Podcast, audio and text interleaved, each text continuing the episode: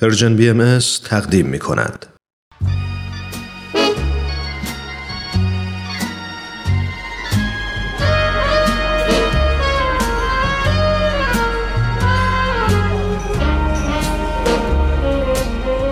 یه گوشه دنج و آروم توی فضای گرم و صمیمی. با اینکه دنجه ولی خلوت نیست. شاید بشه گفت یه جورایی شلوغم هست. البته از اون نوع شلوغی که اصلا آزار نمیرسونه. همه سرشون تو کار خودشونه. کسی مزاحم کسی دیگه نمیشه. یکی مشغول مطالعه است یکی داره با هنسفیریش موسیقی مورد علاقه شو گوش میده.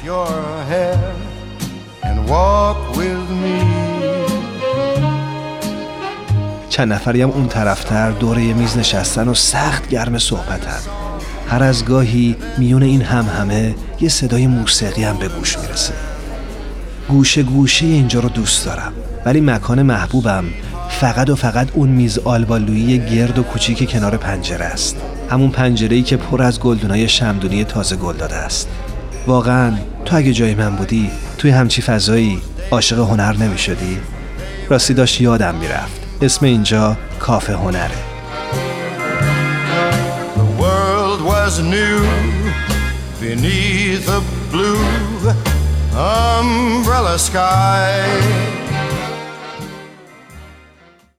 به نظر شما بلیت سفر به مریخ چند دلاره؟ ایلان ماسک بنیانگذار و مدیرعامل شرکت هوافضایی اسپیس ایکس میگه بلیت سفر به مریخ برای مشتریان این شرکت کمتر از 500 هزار دلار خواهد بود.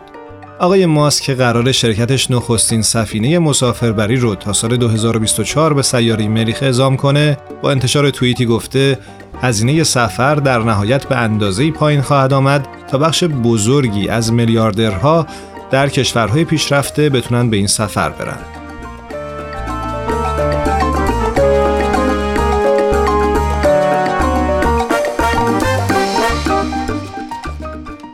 ایلان ماسک نوشت بسیار مطمئن هستم که قیمت بلیت سفر به مریخ روزی کمتر از 500 هزار دلار خواهد بود و شاید زیر 100 هزار دلار.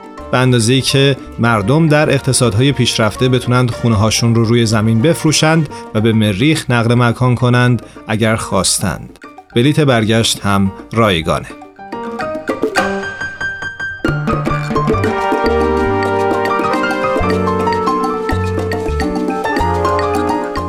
در طرح اعزام انسان به Mars توسط اسپیس ایکس قرار یک شهرک در سیاره مریخ ساخته بشه و افرادی که تمایل دارن می‌تونن در این شهرک ساکن بشن.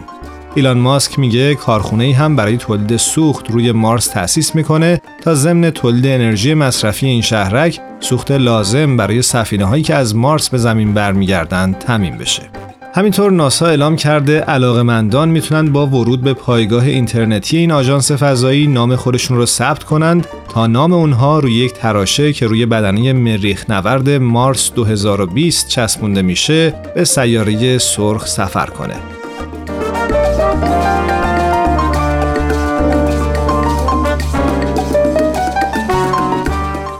اما چرا اینا رو گفتیم؟ برای اینکه از اونجایی که امروز مصادف بود با روز جهانی گردشگری و اینطور که به نظر میاد برای گردشگران در آینده دیگه زمین جذابیتی نداره و به فکر سفر به کرات دیگه هستند پس تصمیم گرفتیم کافه هنر امروز رو اختصاص بدیم به سفری به مریخ به همراه فیلم مریخی.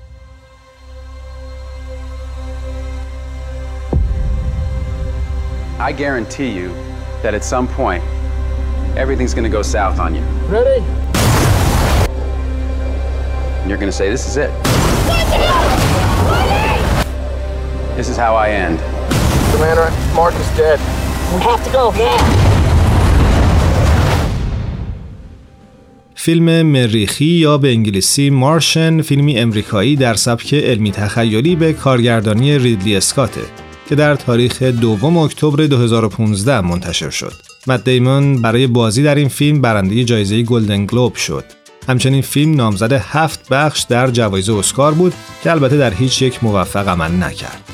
اما خلاصه داستان فضانوردی به نام مارک واتنی با بازی مت دیمن در کره مریخ سرگردان و گرفتار میشه او باید تمام قابلیت های خودش رو به کار بگیره تا به مرکز کنترل پرواز در کره زمین وضعیت خودش رو اطلاع بده و تقاضای کمک بکنه در حالی که برای بقای خودش در مریخ و زنده موندنش درگیر مشکلاته ناگهان دچار حادثه هم میشه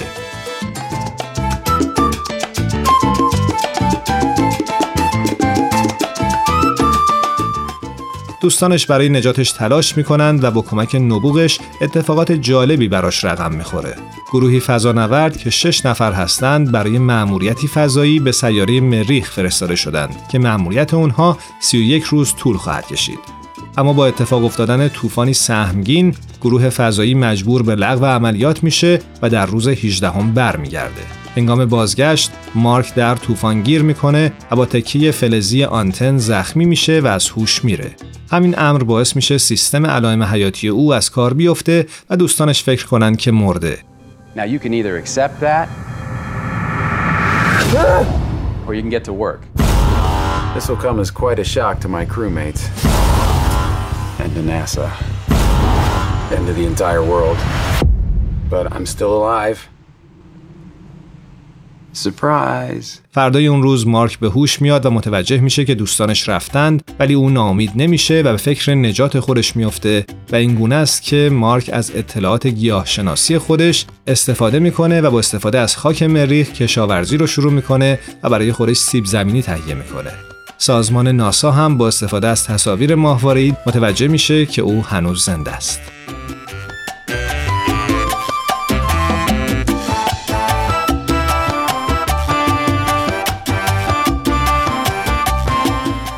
اما نقد کوتاهی بر فیلم مریخی. این فیلم آخرین کار از مجموعه فیلم های علمی تخیلی واقعی رایان است. این دسته فیلم ها از علمان های عام پسند فضایی این ژانر اجتناب می کنند و در عوض روی جنبه های باورپذیر تمرکز می کنند بعد از نمایش بین ستاره‌ای یا اینترستلر کریستوفر نولان مریخی به گمان زنی درباره نحوه رفتن انسان به مریخ در آینده نزدیک می‌پردازه.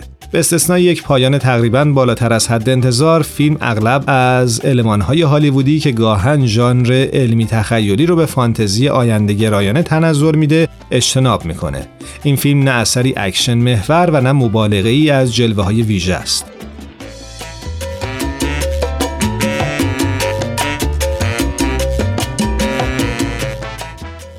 مریخی می‌تونه داستانی درون نگرانه درباره این باشه که اوضاع چطور رقم خواهد خورد اگر ما تنها ساکن دنیای دوردست باشیم و بدونیم که برقراری ارتباط سریع با دیگران مقدور نیست. اگه این فیلم رو ندیدید بهتون توصیه می‌کنیم که حتما این فیلم رو تماشا بکنید و با برنامه ما همراه بمونید. NASA rejected the mission. So if we do this, We're talking mutiny. If anything goes wrong, we die. Do you realize how crazy this is? We had no other